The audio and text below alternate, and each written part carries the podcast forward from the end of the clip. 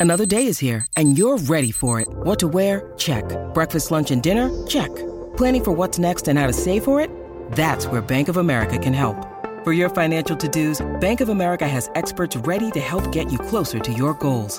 Get started at one of our local financial centers or 24-7 in our mobile banking app. Find a location near you at bankofamerica.com slash talk to us. What would you like the power to do? Mobile banking requires downloading the app and is only available for select devices. Message and data rates may apply. Bank of America and a member FDIC. When you need mealtime inspiration, it's worth shopping Kroger, where you'll find over 30,000 mouthwatering choices that excite your inner foodie. And no matter what tasty choice you make, you'll enjoy our everyday low prices, plus extra ways to save, like digital coupons worth over $600 each week. You can also save up to $1 off per gallon at the pump with fuel points. More savings and more inspiring flavors make shopping Kroger worth it every time. Kroger, fresh for everyone. Fuel restrictions apply. Hello, it is Ryan, and I was on a flight the other day playing one of my favorite social spin slot games on chumbacasino.com. I looked over the person sitting next to me, and you know what they were doing? They were also playing Chumba Casino. Coincidence? I think not. Everybody's loving having fun with it. Chumba Casino is home to hundreds of casino style games that you can play for free anytime, anywhere even at 30,000 feet. So sign up now at ChumbaCasino.com to claim your free welcome bonus. That's ChumbaCasino.com and live the Chumba life. No purchase necessary. VGW. Void prohibited by law. See terms and conditions. 18 plus.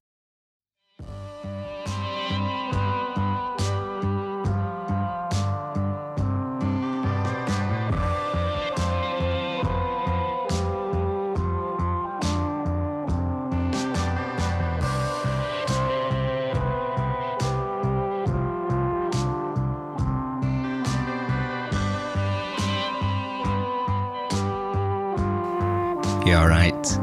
It's time to enter our football time machine and go back to the decade that we haphazardly label as the noughties, the 2000s, of course, and to the football of its time. Few decades before and after, though, uh, with this one in particular. I am Jake from What If Football, and this is the Noughties Nostalgia Podcast, episode 60, and it is the most wonderful time of the year the international break. Now I know I'm I'm one of the minority in that, but seeing, it, seeing as though it is the international break, we're going to be taking a look at the best World Cups ever. Last month we took a look at the worst World Cups ever. There's some cross referencing, cross streaming with this one, but we are going to take a look at your suggestions for the best World Cup ever and what makes a great World Cup as well. So without further ado, let's get stuck in. And if you are enjoying podcasts like these, we do have a Patreon feed, patreon.com forward slash what if football, where from the littlest price of £1 per month, you can get five bonus pieces of content. That's the niche, that's the currency the internet deals with, isn't it? Um, five pieces of content for £1 a month. And um, per week, by the way. So we've got nostalgic podcasts like these. We've got great games. We've got head to head, where this week we are pitting Pele versus Romario. We're going to take a look at a classic from a Champions League group stage match between Monaco and Deportivo as well in that one.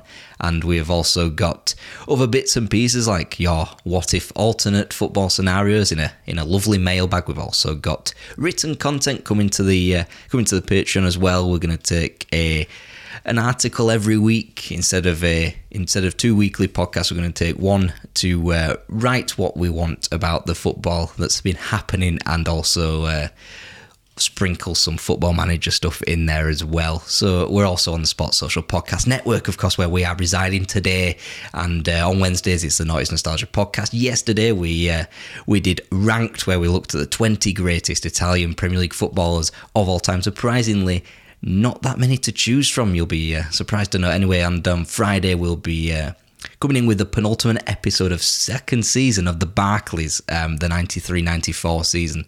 So check that one out on Friday. But today we're looking at the best World Cups of all time. Your suggestions, we'll throw a few of mine in as well. Obviously, we're covering pretty much every World Cup from 1982, but uh, we'll uh, we'll have a look at that. So, what, of course, we need to, before we look at what makes a best World Cup, and um, Tom Moore, he says on Twitter, must have bizarre results, bizarre stars, and absolutely must contain a lot of goals. And he says basically it should be played on Championship Manager 97 98. Uh, the problem I have with um, the World Cup being played on those earlier championship managers is you always had um, with quite regularity. Um, too many underdogs. Um, for example, you'd often get like a Slovenia get into the final or something like that. And um, I think they kind of got a good balance on Football Manager. You do you do get the odd like daft winner like a Greece from 2004, for example. You get that quite a bit. So it's not perfect, but um, I do think I do. Um, agree some bizarre results not loads of bizarre results because then it gets too skewed and then you get to like um, the 1994 2002 syndrome where you've got very very predictable semi-finals and that's where I sort of draw the line at that um, bizarre stars of course. You could you could attribute uh, Roger Milla. you could attribute Roger Milla, who was absolutely fantastic wasn't he in the uh, 90, 1990 World Cup 1994 as well to an extent. You've got that um, Saudi Arabian lad Owairan who um, had an absolutely superb World Cup in 1994 as Saudi Arabia shocked the world didn't they really?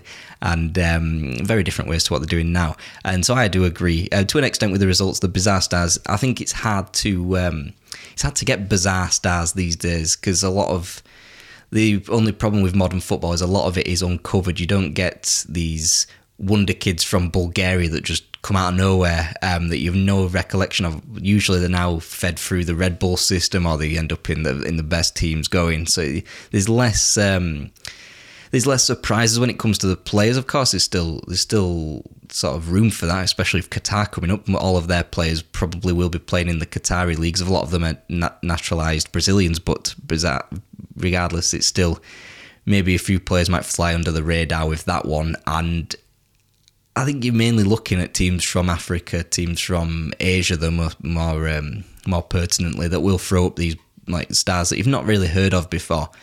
And um, a, lot of goals, absolutely, absolutely. There's nothing worse than a a World Cup with very little goals that you just try to get. It feels like you try to get blood from a stone. Uh, a perfect example, 2010. We'll get onto that in a minute. Uh, Maracas Flute says legendary kits, grainy but not too grainy pictures, idiosyncratic stars, which discussed legends, of course. USSR and the Eastern Bloc, which kind of infers that you can't have a great World Cup post 1990 as well. Um, a sexy enough Brazil which I agree to an extent, and some little minnows who virtually never appear again. Enough two twos and three twos again, covering all the goals there. Legendary kits, absolutely. They seem to Adidas seem to be really good at creating um, good, really good templates for World Cup. So you have the 1994 World Cup templates with the with a huge three stripes down the side. I think uh, seem to remember Sweden, Bulgaria, Ireland. I think their away kit had that. Um, yeah, just those which, which you can instantly pinpoint. You've also got the standalone kits like the. I've got the England away kit from 1982. They're just the uh, little trim at the top, absolutely perfect. Um, Nike Total 90 in 2004. No, it's not a World Cup, but Euros. That sort of template when it's so you know you know it can pinpoint exactly who was wearing that what tournament, who they were playing. It, it's just magnificent. Adidas have got, they had some good stuff at the last World Cup. Um, Puma did in 2006. I seem to recall they had a pretty good template for that. And yeah, legendary kits we can all remember. And of course, now it's kits are really now becoming fashionable and retro kits anyway. And obviously, you know, remaking of retro kits and the prices have gone through the roof. And of course, what makes a legendary kit is if your team is successful, which is also a thing that I think does help to make a great World Cup for you personally. If your team's done well enough or not. Chris Kelly says various things, including iconic players, moments, surprise teams, results. The atmosphere within the host nation and the host nation doing well helps. And um, I think the least of those that that um, I think does make a good World Cup is the host nation doing well. Now, of course, South Africa they didn't do too great in 2010. Obviously, the mantle then shifted to Ghana, and then it was the whole Africa getting behind Ghana thing. And I think that kind of was a good substitute because you never really felt that South Africa could do anything if they got through the groups. Um, Ghana, though, they had a very, very good team. So again, I think to an extent, yeah, I kind of do agree. But then you've also got 2002 where did it hamper things with South Korea? Obviously, the co-hosts they're doing very well getting to the semi-finals, but did they really deserve it? Was it really the right way, ethical way to go about doing that with the uh, the whole refereeing saga and stuff like that? Um, obviously, you've got Argentina in 1978, where less said about um, their control over that tournament, the better. and um, I do think, to an extent, it, it's nice to see them getting through the groups. You don't want to see the host nation go out get absolutely pumped three games and then you're out of the groups, which has happened in more Euros. Though, to be fair, like you got Austria, Poland, you got uh, Ukraine, you've got uh, Switzerland. They all got eliminated at the groups. South Africa, I think, was the first host nation to get eliminated at the groups. Maybe wrong on that one. Maybe may see Qatar do the same thing next year. Um, I do think, obviously, that it boosts the. It's the same thing with your team going out. It helps when you when your team when your nation does very well.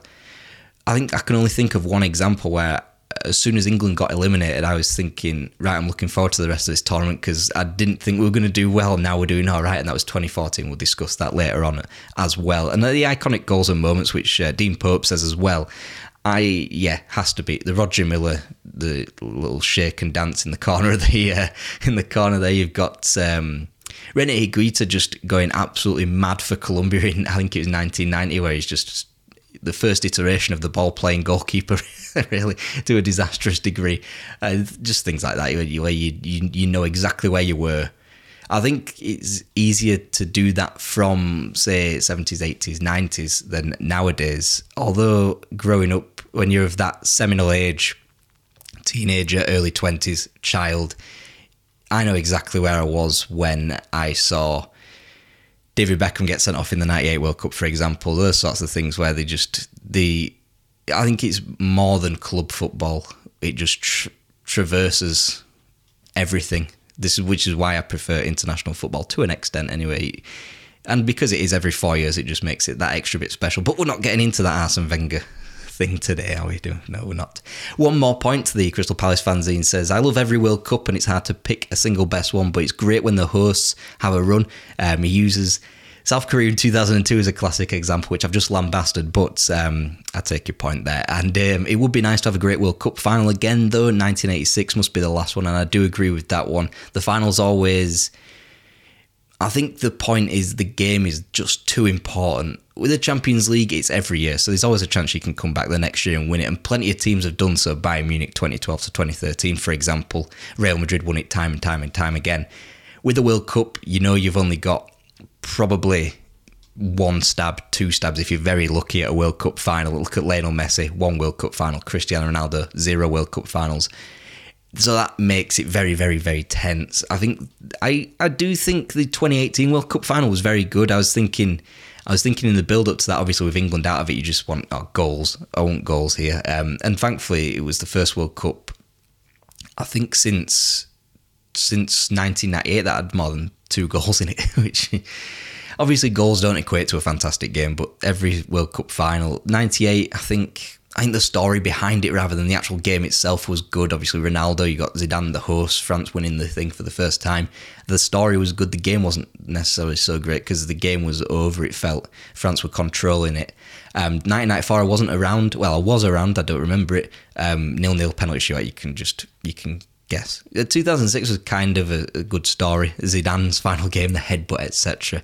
Um, but now we'll uh, we'll crack on with your suggestions for the best World Cups ever. And now, I don't think any of our listeners are would would have been around for this one, but D2 underscore TB on Twitter says the 1954 World Cup, an absolute goal fest and a surprise win, and I cannot agree more. But with one asterisk beside that, the group format was a disgrace. So it's uh, like 96 to 2012 European Championships format. You've got 16 teams, or supposed to be 16 teams, to go through quarterfinals. The, the the general format that which what we would know, but except for playing three group for playing everybody in the group, you play two games in the group, and it's you play the unseeded teams if you're a seeded team. It's absolutely ridiculous. Um, which is where we get the Hungary eight, West Germany three game from because uh, West Germany were unseeded for it. The uh, spring a bit of a surprise. Don't play.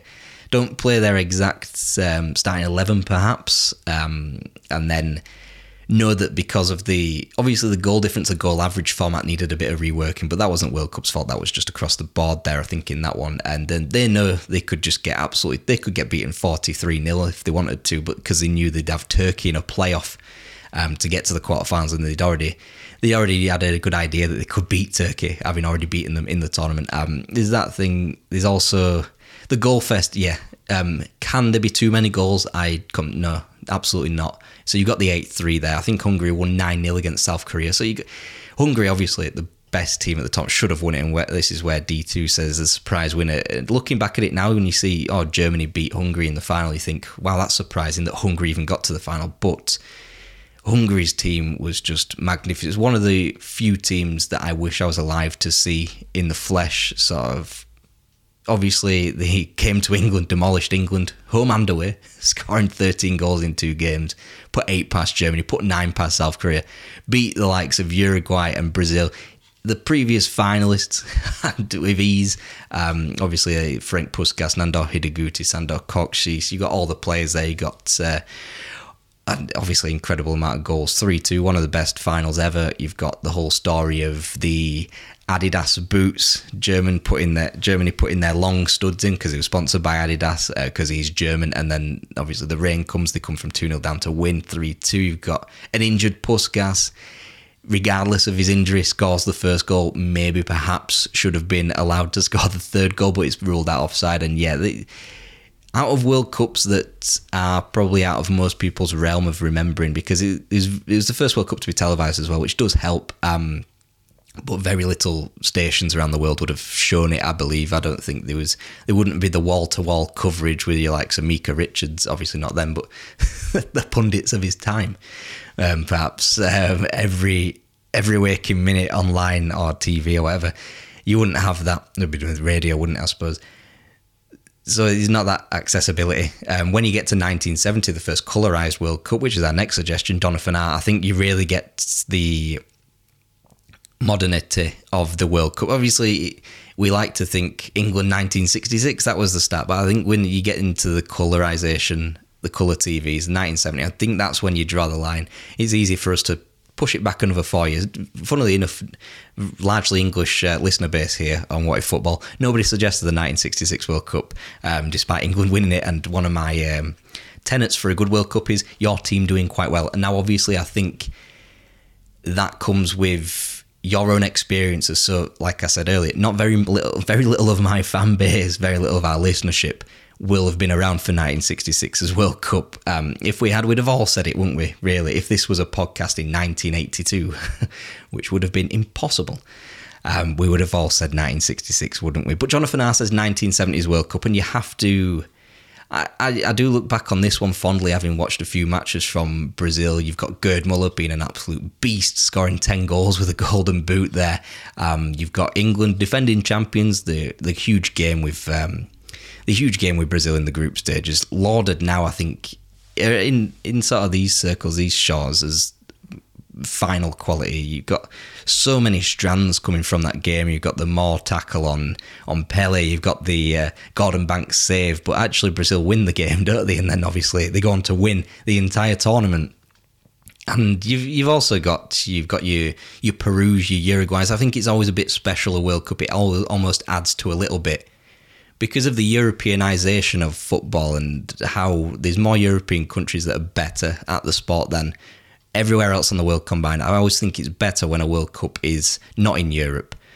So, for example, the 1970 World Cup in Mexico, the 1986 World Cup also in Mexico, um, the Japan and South Korea World Cup, to an extent, I think um, did allow for South American teams, for Asian teams to uh, to uh, come through and play quite well. Um, I don't think it's too much of a factor these days, um, although in the 2014 World Cup, it's probably one of the rare occasions where European teams weren't the dominant sort of uh, name in the in the last four, where there was uh, two South Americans, two Europeans, of course.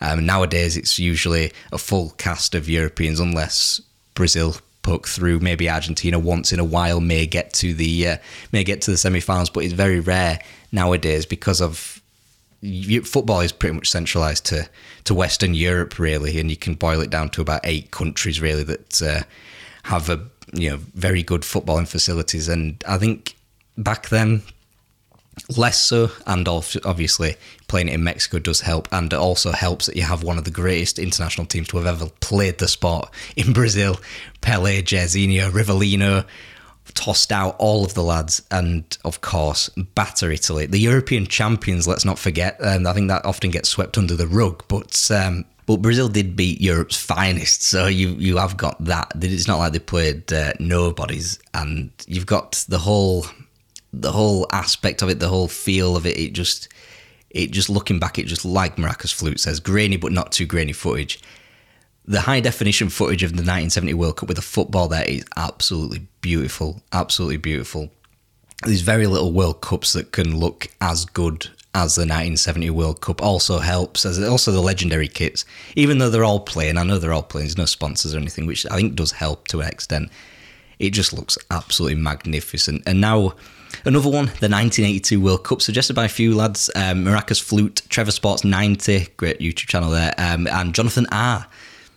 Also suggests the 1982 World Cup. Jonathan R says so many iconic players, and going with the facet of your team doing very well. England, they'd take obviously between the 1970 and 1982 World Cup, we'd had no England in the World Cup, and coming back, and they did quite well, um, undefeated, got to the last 12, as it were. The format, I mean, I'm not, I'm not too much of a fan. It was a 2014 World Cup, but it should have been how, obviously, as it was going forward, as we'll uh, attest to with a few uh, suggestions here of the best format um, as well. The 82 World Cup just had some absolutely outstanding games of football. Like with 1970, I've, I uh, was remiss of me to miss out the uh, the Italy Germany semi final. I think that's the one of the greatest games in the World Cup's history. In terms of a semi final, bettered by two games we're going to be discussing. Um, one of which comes from the 1982 World Cup final, France versus West Germany. What a game of football! It had absolutely everything. Harald Schumacher absolutely destroying Patrick Battiston. You've got an extra time filled with goals, 3 3. Uh, it goes to penalties, of course. When it goes to penalties, West Germany win. And you've also got on the other side of things, you've got Paolo Rossi. You've got the whole fallout from the Totonero. You've got the stories there. Him coming back, him allowed to play in the tournament for one. Him coming back scoring a hat trick against Brazil, and that match is one of the I think it's if not the greatest World Cup match ever. Because Brazil, these they were like Maracas Flute says, a sexy enough Brazil. This was the sexiest Brazil going, and they didn't win. They didn't even come close to winning it. They didn't get to the semi-finals. They got to a proxy quarter-final really with Italy, and um, Paolo Rossi just absolutely destroyed them with a hat trick. One of the greatest um, single performances ever, and a lot of people have a lot of fondness for that Brazil team. Zico, Socrates, Falcao, Eder, uh, scoring absolutely stupid goals in the in the group stages, and um, it was Italy who destroyed them. Paolo Rossi had an absolute stormer of a tournament. When he got going, Italy started off quite slowly, and then you've got the final. You've got the Marco Tardelli celebration, which is absolutely iconic, beating West Germany. Although a fantastic final in of itself was preceded by a couple of absolutely insane games of football Brazil versus Italy and uh, not even the semi-final because Italy beat Poland and then um, France versus West Germany and had those games not been played um, in the same tournament we'd be looking back with the with the 82 final with a lot more fondness. And going four years later back to Mexico Maracas Flute Jonathan R again suggesting the uh, the 86 World Cup the uh, the format comes into question as well. United 16 bit on Twitter. One more point. The Crystal Palace fanzine they say that the the format from 1986 to 1994 was the best format, and um, to an extent, I think you've got the absolute perfect sort of um, in for its time. For its time, definitely when um, when you get outside the top sort of 20 teams, there's a harsh drop off. Now I think it's you get to the you get to the top 30 teams, top 35, top 40, um, but obviously you get the uh, the cap on the amount of teams per continent you can get. I think the drop off from the top 40 now is dire. It's drastic. So, which makes now the perfect format not the 24 team tournament, it's the 32 that we have now, or will only have now for the next tournament, which is such a disgrace, really. it doesn't get said enough, but 48 teams in a World Cup, I think that's too much. It's the format um, for the upcoming World Cup in 2026 is ludicrous. We're going to have a lot more. You'd hope that the ethics are still at play because we don't want another um, disgrace of Gijón, which we had in 1982. Another failure to. There's too much stuff that went on in these World Cups. Where the final games weren't played at the same time. And now with three team groups, you physically can't, unless you want a triple threat match. Mali versus Denmark versus Argentina for the it's ridiculous. Three goals, three sets of 33 players. You, you can't do it, and you're gonna have to. FIFA are gonna have to rely on a lot of goodwill for this format to stay true, or you're gonna have to put it back to four team groups and and maybe work something out there. Maybe go to a, they are going to a last 32, which is almost if you if you boil it down to if you pair them up in the quarters of the draw, it's almost like they could have just had the four teams in the groups and just pair them off like that because it's almost like a third group stage game eh, with the teams that you'd be playing, unless it's like some drastically bad. But the format, uh, that's I think we've got it perfect at the moment. Thirty-two teams is the absolute happy medium. 24 for 1986, 1990, 1994 was absolutely perfect too. You still had the huge teams not qualifying Netherlands, France, England to an extent, not qualifying for these World Cups, but you still had, obviously, without goes without saying, the iconic moments of 1986.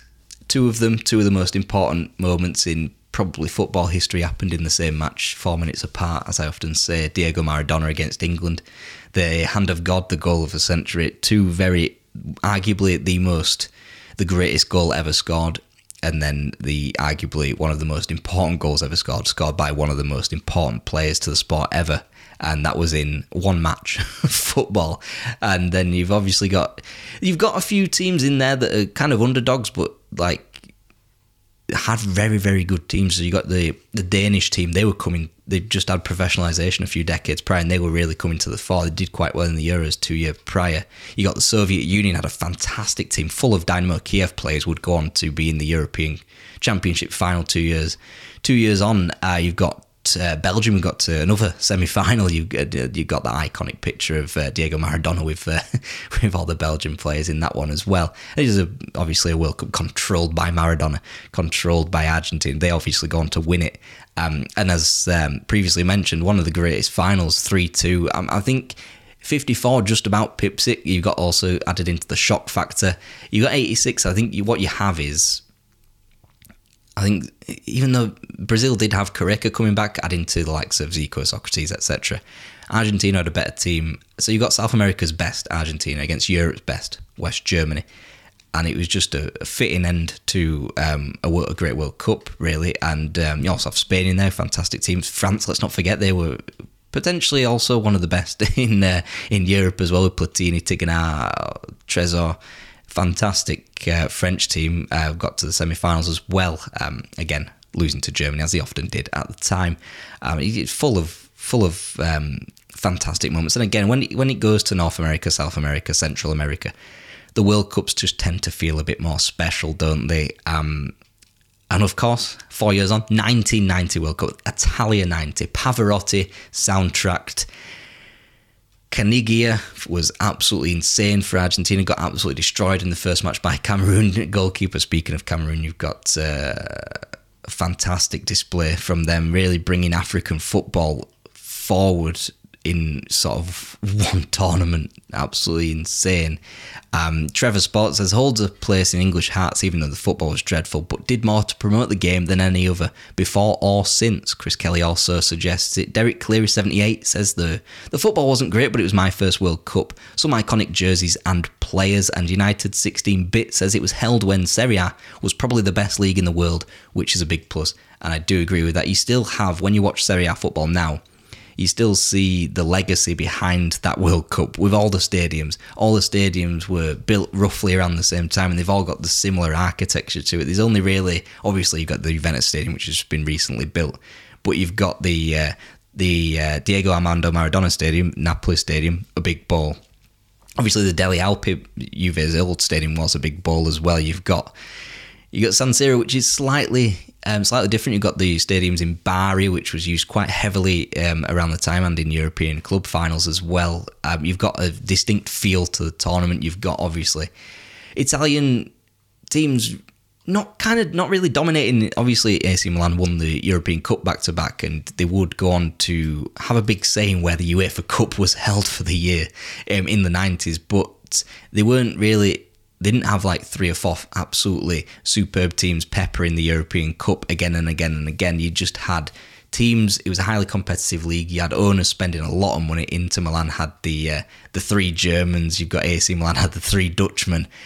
Obviously, in the times of the foreigner rule, um, you, had, you did have um, all that quality, and a lot of it, all of it, pretty much was in this in this World Cup. Obviously, as Trevor says, it does help when England do quite well. Obviously, if you're not English, then it does help if your team does quite well. So, for example, if you're American, I suppose the 2002 World Cup was probably one of the best things ever. Um, or Hungary, 1954, if you're of that age. It does help when your team does quite well. Um, and also, as Derek says, it was it was his it was his first World Cup, and I think that also has to be factored into some sort of bias there. We'll get onto my selections in a minute, um, but it it very very much does help when you're of that seminal age when it's your first World Cup and you've just got this absolute festival of football and everything's new. You might not know all the players, not everything's uncovered and laid out, and you can look at it all on like a data spreadsheet or you've got Football Manager or whatever, which is essentially the same thing. You don't know everybody, everything's new, everything's sort of exciting and fresh, and it just the football almost doesn't matter because I can guarantee you won't remember all 90 minutes of pretty much any football match. You remember the moments, you remember how it makes you feel. And for people, I think it's the first World Cup is usually everybody's favourite, unless it's absolutely ridiculous. Or, for example, as Trevor says, your team does very well. So, coming up now, say I'll use European Championships for example my favourite European Championships, although England did absolutely horrifically, it was 2000, and it's considered probably one of the best European Championships. But it's because of all the superb players that were playing, all the moments. You got the Netherlands who really piqued my interest. They're now my probably one of my favourite teams, international teams going forward because of that tournament. But then you've also got the 2020 tournament when England did so well, getting to a final, the first European final. Obviously, worked on what is football for a lot of that. So obviously that's ingrained as well. So it's almost like a first in that respect for me. Um, but obviously, as a nation, you, you, you remember those moments. You remember people coming round to your house. You remember the pubs. You remember the you know the box parks. The you know the fan arenas. Not too keen on the beer being thrown in the air, but obviously, when a goal of say Kieran Trippier's magnitude scored against Croatia or Luke Shaw's against Italy, um, it's just, absolutely don't, don't matter what happens. They're absolutely insane um, moments in time that will that will live. Probably, I think football has that power to to sort of almost make them bigger than sort of real life. It's not really real life, is it? For for you as a person, as an experience, it's vicarious. But those sort of those moments, I don't know if it's me um, being a nerd or sheltered or not having a great life. but but those kind of moments almost get ascended to greatest moments of your life sort of stuff. When okay, a club football, you, you have for me personally, Man United, Ole Gunnar Solskjaer scoring against Bayern Munich, you know, it's probably obviously the best. But then you, when it's England, when everyone's in it together, when you know everybody else is pulling in the same direction, it's just something a little bit special. And you don't get all your mates around for every Champions League game, do you? You get all your mates around for every World Cup game. And I know I do. I'll go around to other people's houses or just the pub or whatever and it's just a special moment where it's just a month condensed and when your team does well it just adds to it completely. We all as english people we all will remember the 2018 and 2021 summers. No matter what's going on in your life if you're having a bad time of it when you have that month and your team goes really really close to winning something and you haven't won anything for ages it's very very very special and the 1994 World Cup, it, not a very lot of love for this really, but uh, one more point. Uh, the Crystal Palace fanzine, uh, his favourite World Cup goal is the Owairan solo effort against Belgium. Maybe if this was between two bigger teams, a bigger player perhaps, we would be lauding this as the goal of the century, not Maradona's. But this was absolutely uh, absurd goal he scores there. Just Saudi Arabia's first World Cup. In a really tough group as well Belgium, Netherlands, Morocco and Saudi Arabia just took it by storm, really. And I think you need do need to have that balance of shocks. I'm fine with a World Cup group stage exit from a. We'll get onto it in a few few moments here. The 2002 World Cup from an Argentina, from a France, from a Portugal.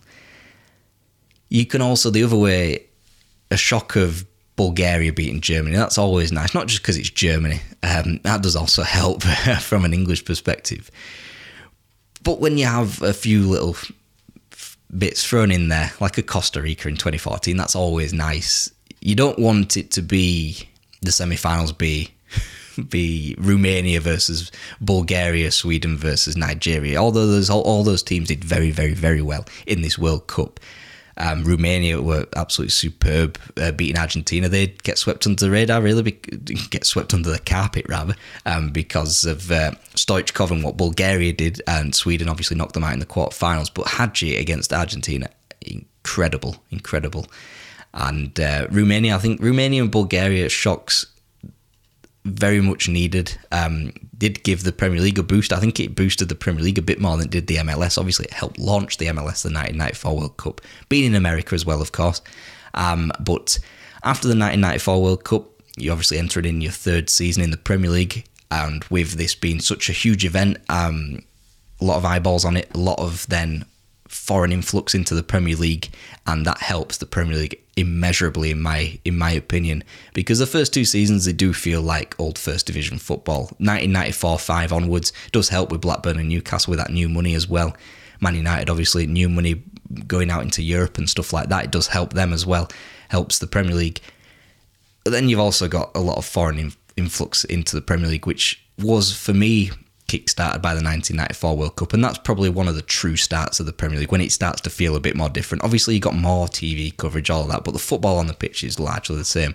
From the 94 World Cup onwards, the Premier League just explodes, and then you get incredible teams playing um, in European finals again, like we uh, like we had in the 70s and 80s, obviously 60s as well. Obviously, you have Diana Ross missing the penalty, um, which is an iconic moment in of itself. Really, you've got uh, a tournament really bookended with two iconic penalty misses. Um, Roberto Baggio missing, which heartbreaking now has to go down as one of the more important World Cup moments, and you need those sprinkled in. You need you need a Lechkov header from Bulgaria against Germany. You need Roger Milla scoring to make himself the oldest player to score a goal in the World Cup. You need Oleg Salenko in the same match to score five goals. Um, to somehow tie himself with a golden boot. Oh, like, these are all moments from the 1994 World Cup, and often gets slept on this World Cup maybe because it's America. Maybe there's for some reason this disdain that Americans can't enjoy football or soccer, and there's this disdain between football and soccer, despite soccer being an English word. Um, that that doesn't let people enjoy this World Cup a bit more. And for me, I wouldn't enjoy it as much as the 1990 or the 1998 World Cup, despite the football being better from 94 to uh, from 90 to 94.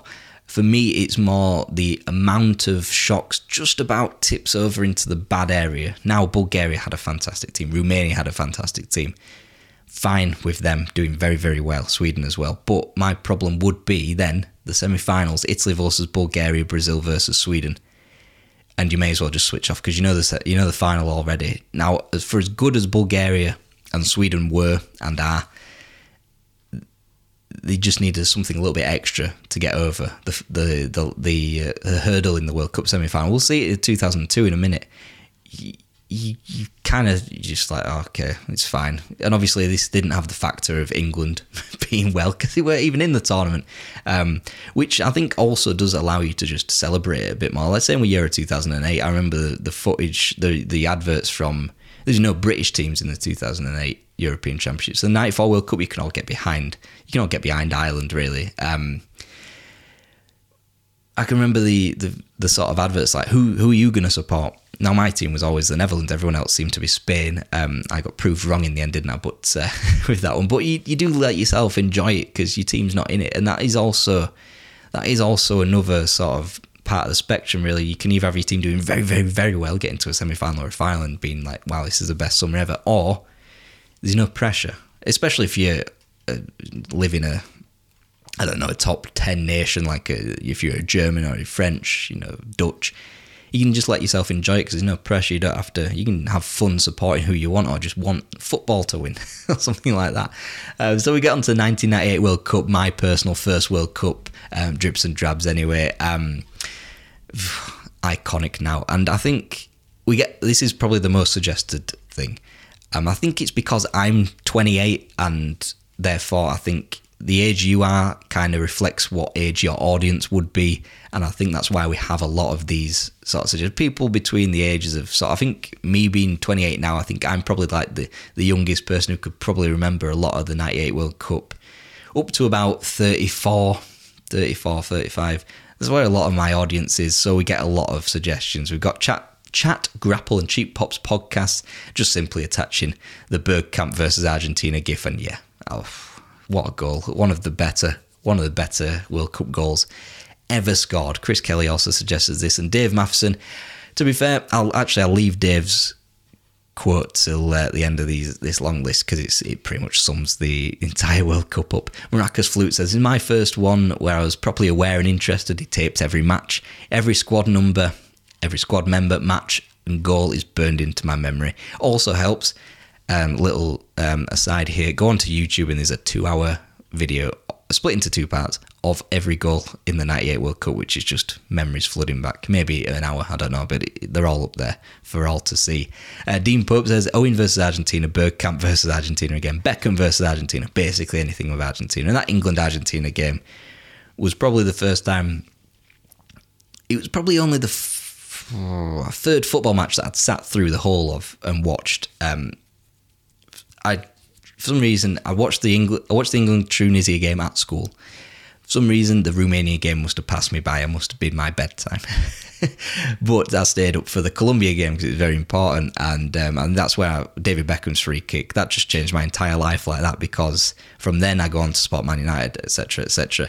Um, because of David Beckham, and then David Beckham getting sent off against Argentina. I remember that is one of the best games of football I've ever seen. It was my third ever game of football. Um, incredible. And then obviously the final I remember as well, which uh, was fantastic. Um, looking back as well, uh, Connor Lee 23 says uh, a couple of the best World Cup goals ever. Bergkamp's against Argentina, Owens against Argentina. Argentina really got shellacking in this tournament, didn't they? Um, Batty goal. Um, the, the thing with the 98 World Cup is all the best players sort of came out to play. Rivaldo, Ronaldo, you got Vieri, you got Batistuta, Baggio, um, for example, had his redemption. So without further ado, we'll, we'll look at uh, Dave's suggestion, right? I was 13, Footix, sticker album, Reggae Boys, Blanco, Bounce, fantastic um, reference there from the Mexican, uh, this little trick that he used to do. Baggio, penalty redemption, Brian Laudrup celebration, Romanian hair, Owens run, Beckham's red, Bergkamp, Blanc kissing Barthez, Blanc and Bilic, Ronaldo, Zidane, the most tournament goals and Des Lynam's if, and that pretty much encapsulates the entire tournament for me. Um, the Romanian hair was a great novelty. I was hoping we might reach that stage with uh, with the England team um, this summer with Phil Foden starting that, but alas, it never happened, did it? Um, also, something that got lost in there, we had um, the America Iran match, which was absolutely huge um, at the time. Obviously, it had no bearing on the World Cup whatsoever because Iran won, uh, both teams went out because Germany and Yugoslavia in that group were just too strong. But for outside of football reasons for the ongoing sort of hostilities and tensions. And the good show of sort of solidarity of the Iranian players just shows that um, football is probably one of the better methods, or rather, sport is one of the better methods um, to make people sort of reevaluate and realize we're just going to sit here for 90 minutes. It doesn't really matter um, what our political differences be, might be, whether our geographical differences may be, religious, non-religious differences might be, which I think pertinent now more than uh, for for a long, long time, really. Um, for that, for them, for those two nations there, um, it didn't matter that Iran won. It didn't matter. It wouldn't matter if it was a nil-nil board draw. The fact that they came together and played a game of football and it was fine at the end shows that we can be grown up humans and at the end of it all, it's really, really very futile. And sport, I think, more than anything, can make you to give you that perspective on things, really. And again, like I say, England didn't do okay, really. The last 16 wasn't a really good. Uh, you had the whole Gascoigne, Beckham selection controversies, Glenn Hoddle um, as manager there. But the the whole tournament was just incredible. And obviously, my first tournament, my first World Cup. So for me, bias slightly on that one. And um, the 2002 World Cup, obviously the next one, only suggested by a few people. Um, I, I remember it a lot more. I remember every game almost. Uh, probably every game I could get my hands on because obviously the time difference wasn't uh, too great um, in 2002. And now I think they've standardised it so it's more leaning towards Western Europe no matter where the World Cup's held, which um, has its positives, has its negatives, of course, um, certain areas of the world. 2002 World Cup suggested by the FT LOL podcast. Personally, because of the nostalgia of it, it first one we could vividly remember. Uh, George Spencer says it was plenty of drama, that's for sure. And Connolly 23 also suggests it. Um, again, I've got a problem with the 94 World Cup with two obvious semi finalist winners. 2002 was even more obvious. Uh, Brazil beating Turkey, Germany beating South Korea. Now, the South Korea element maybe could have thrown you into a bit of uh, sort of confusion, maybe not knowing who was going to win that one because he'd already beaten Italy and Spain, two teams that I might add that were better than Germany. Germany were, I think, to me, over since I've been watching football, Germany are probably the worst team to reach the World Cup final. The team of the time, 2002. The path that they had was um, incredibly easy. Um, they were haplessly beaten when they got to the final. Obviously, they relied on two players. For me, um, maybe simplifying it slightly, Oliver Kahn who won the Golden Ball, although I think he was given that because Ronaldo won the Golden Boot and he'd already, you know, he's quite obvious he was the best player at the tournament, but they give it to Kahn anyway.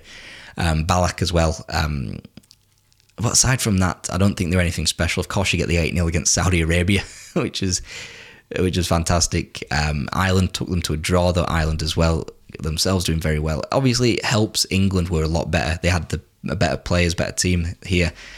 Were destined to win the whole thing. Um, didn't obviously with the Ronaldinho. Of course, if you ask anybody where they were, Brazil two, England one, they'll they'll tell you if you if they're of my age or an age sort of five years either side, they'll say, I was in the school hall watching it 7 a.m. and if you ask anybody between the ages of sort of 25 and 35, they'll tell you the exact same thing. Where were you when Ronaldinho lobbed David Beckham and uh, David Beckham, David Seaman? and I think, as I was saying earlier, it makes it a bit more special, these sorts of things. Now, I can remember, I'll tell you a little personal story from the 2014 World Cup. England had just lost to Italy and it was an 11 o'clock kickoff Friday night. And there's another game on afterwards, 2 2 a.m. or 1 a.m. or whenever it was. Ivory Coast versus Japan. Such, such an inconsequential game of football, but you stay up and watch it because it's a World Cup. I went back to my mate's house and um, decided to play our one and only game of um, a drinking game of football, which was the rules were quite simple. Anytime anything happened, take a shot. Except the only thing was there was no shot glasses in the house. He didn't possess a shot glass for some reason. Um, bizarre enough, being a 21 year old male, and um, we didn't have any spirits, so we drank oversized shots of Bailey's chocolate orange, which um, lasted obviously rather predictably um, with vomit and half time and then going home. Um, and I watched the second half from the comfort of my own bed, which was uh, a disaster. But my point is that you remember those moments because it's not a 3 p.m. kickoff. It's not the usual surround. It's not Bramall Lane. It's not the Hawthorns. It's not the players you, you usually sort of watch football for. It's it's different. It's sort of Honda of Japan scoring a goal in like half one in the morning. It's it's Ronaldinho lobbing David Seaman at quarter past eight on a morning on like a Thursday. I can't remember what day it was, but you remember those things and those the the uh, the dissimilarity of it, the unfamiliarity rather of it.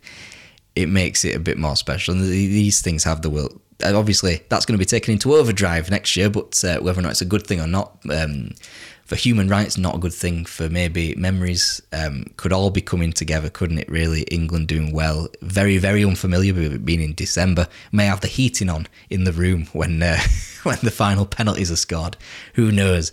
Um, whether or not that makes it a good World Cup obviously we'll, uh, we'll, we can attest to that later on, can't we? Um, the 2006 World Cup next. Obviously, another suggestion from FD LOL podcast from a non-biased perspective. 2006, due to the depth of quality, which I do agree with. I think it's alongside 98 and 2014 for me with this one, with all the stars firing.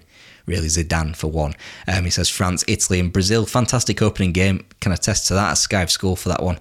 Um, was not disappointed. I usually only skive school Tuesday to when Tuesday to Thursday, so imagine my dad's shock when I skived on a Friday.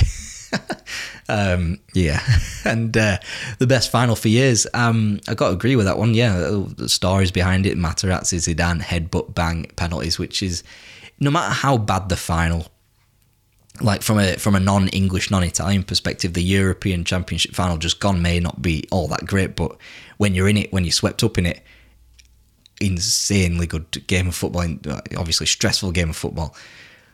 But when there's a penalty shootout at the end of it, it obviously gives it that bit of bit of added oomph, doesn't it? Really, and I think that does help a, a game of football, especially a final like that. Um, '94 World Cup, we had the iconic moment, didn't we, in the shootout? 2006 World Cup, we had the iconic moment slightly before uh, the shootout, which did probably obviously impact the shootout as well. Um, 2006 World Cup as well was the culmination of the golden generation, which the tournament, which for one for me, which is probably why it's on my one on my short short list I was just the right age, just the right age in 2006. I was 13. You have that when you're 13. That overconfidence that your team will do no wrong, and we had the best team on paper. I don't even. I would still agree with that now.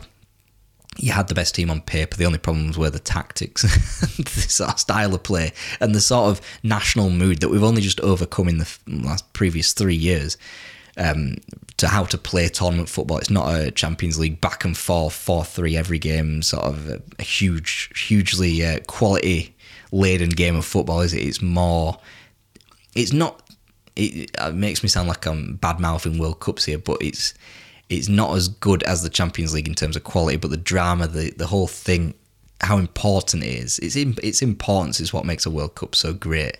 And I think that's the underlying to everything and why making it every two years would rid it of a lot of its importance because you don't have you'll have players winning three World Cups when to me only Pele should be the one to win three World Cups unless something drastic happens.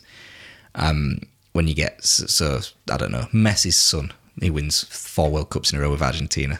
I don't know, that those records should always be intact, and which makes it so important. It, would it would the Maracanazo be so important now from 1950 if Brazil just won the World Cup in 1952? No, it wouldn't.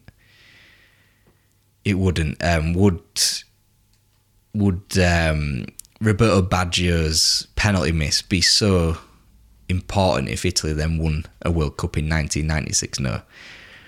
Would Maradona's? I could go on. it's a, it, you need four years to stew over these things. Ronaldo in 2000 wouldn't be at a World Cup in 2000; he'd be injured.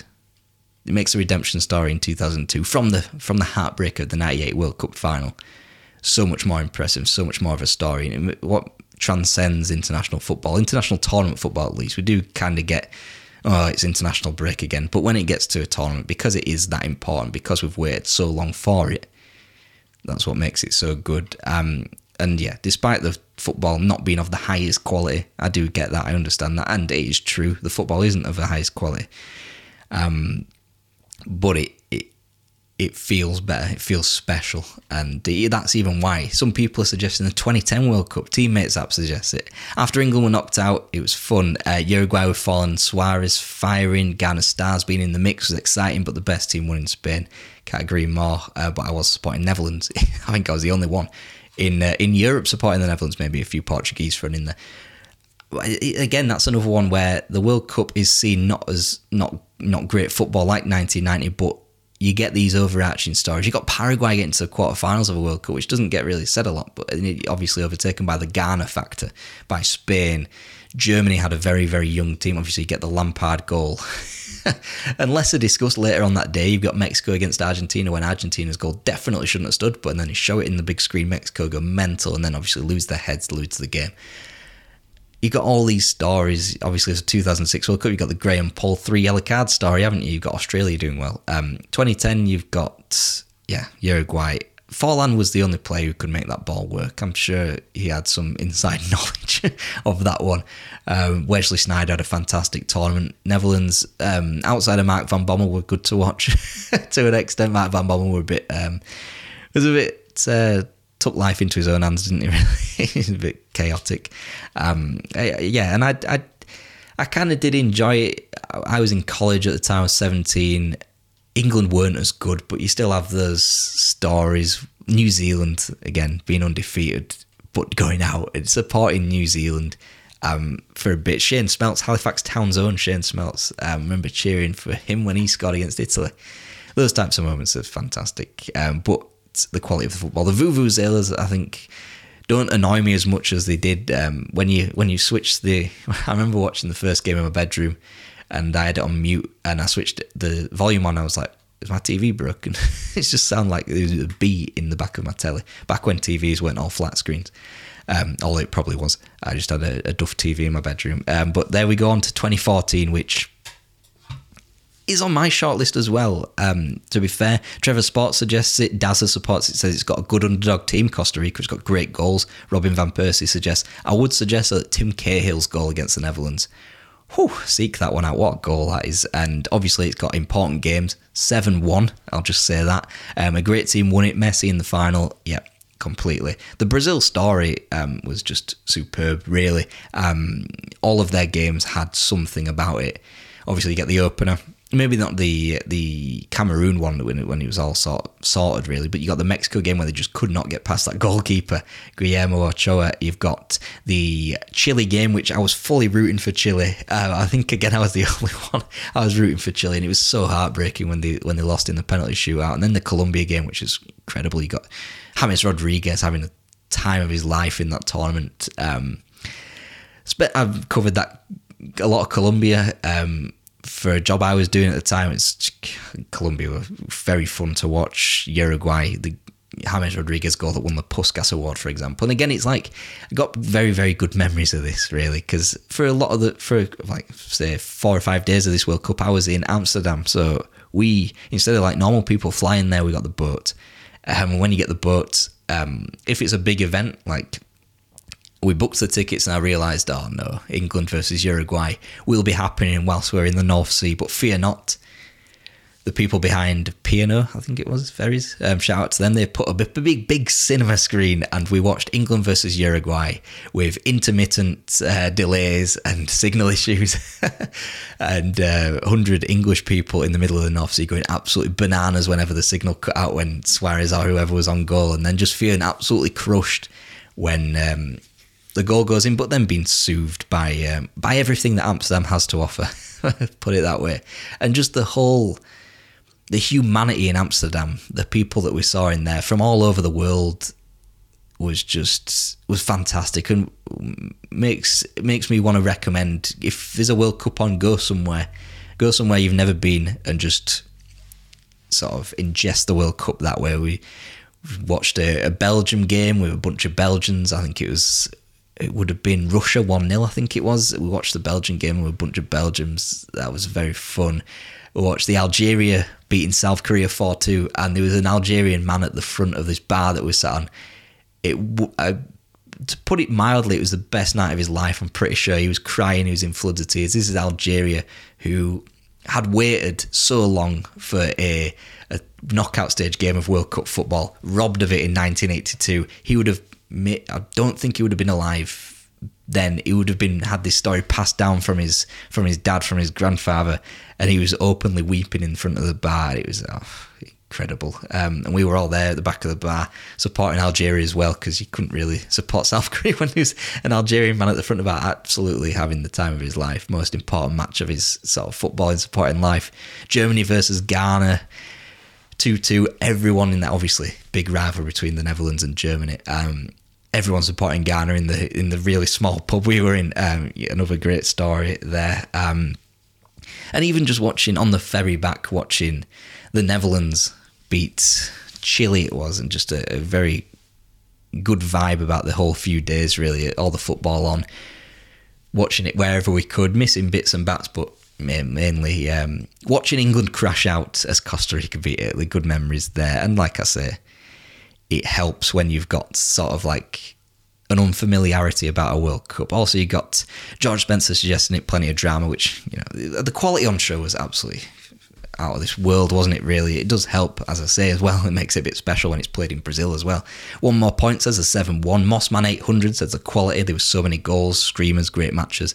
Players breaking through, got upsets like Brazil getting beaten, conceding seven. Really did have everything, and yeah, that seven-one was that is probably one of the most important games of football ever. And it, it, it seems strange to me because I always think these are things that only happen before. You can't make more history, but then you get the seven one, and you just you just sit there and you're like, I'm watching. This very rarely in football do you get for as for as much as we love it and we watch it every single week or every day. Some people and just think, wow, this is this is good. It's exciting. It's fun. Yeah. There's always a little bit of mundanity about it because you think everything you've watched, everything you're watching has been done before. But you get to the seven one and you, wow, I'm watching history play out in front of my eyes, like with the '99 Champions League final with Solskjaer. Even though it was it was my first full season as a as a supporter, and you, you you're there thinking, wow, this is something. Even I don't know much at the age of six or whatever I was. I don't know much, but this is definitely something. And seven one transcends the World Cup, even uh, incredible. And finally, the 2018 World Cup suggested by Chris Kelly, George Spencer, who says had to argue against 2018 for how great England's run was, of course, which we mentioned. And Jonathan R really enjoyed the 2018 World Cup the most, very high scoring by modern standards, great games and goals. And whilst the 2014 World Cup and 1998 may have had more goals, I think. Pretty sure I'm right on that one. 2018 only had one goalless game, and that was France and Denmark playing out a draw so they could both qualify. Um, and yeah, 2018 is on my list mainly because of England.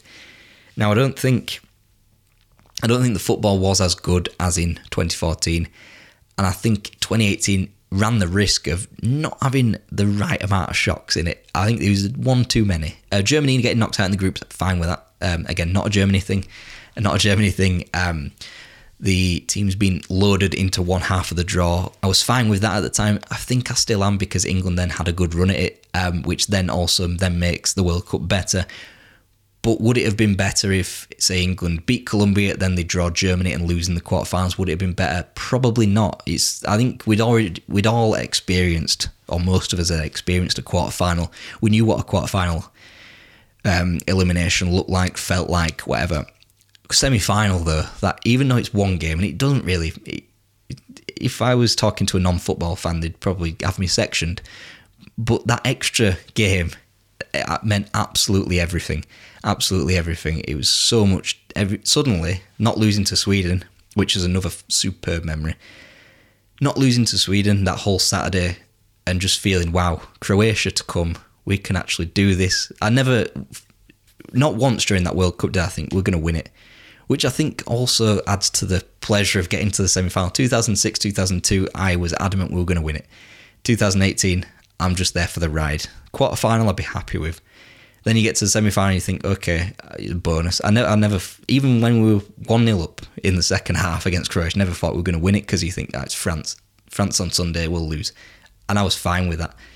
Um, but it's the semi final, the whole summer, the, the summer in England in 2018. Obviously, we're quite northern, aren't we? Um, I'm northern in England, so it's even worse.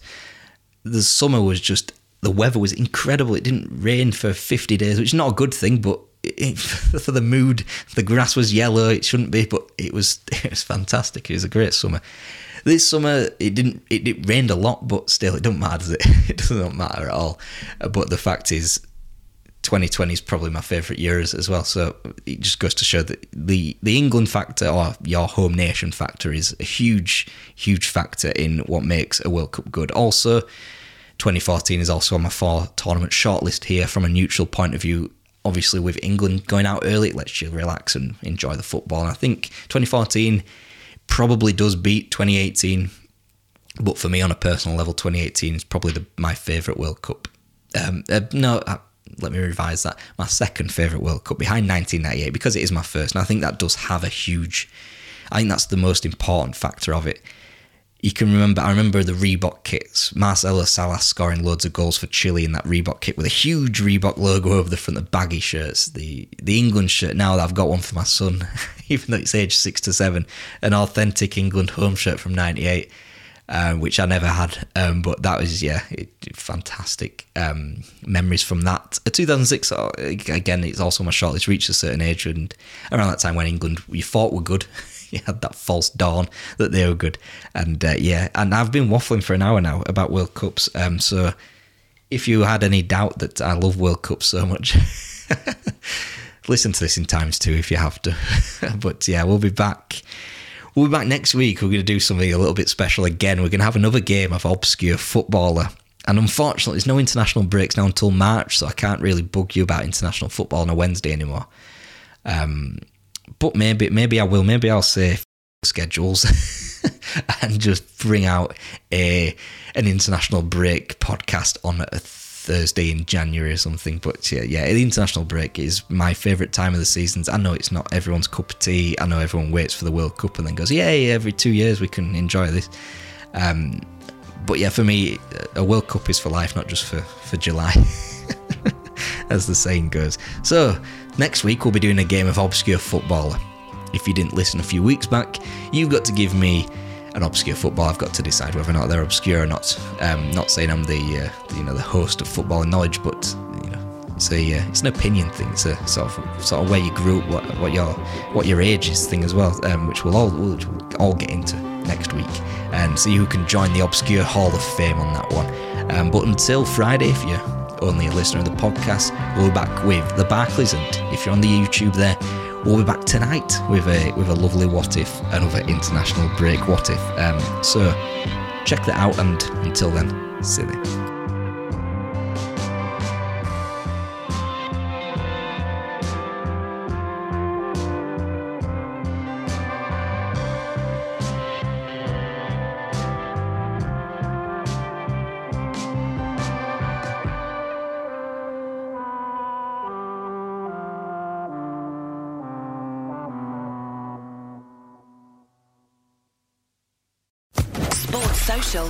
Network.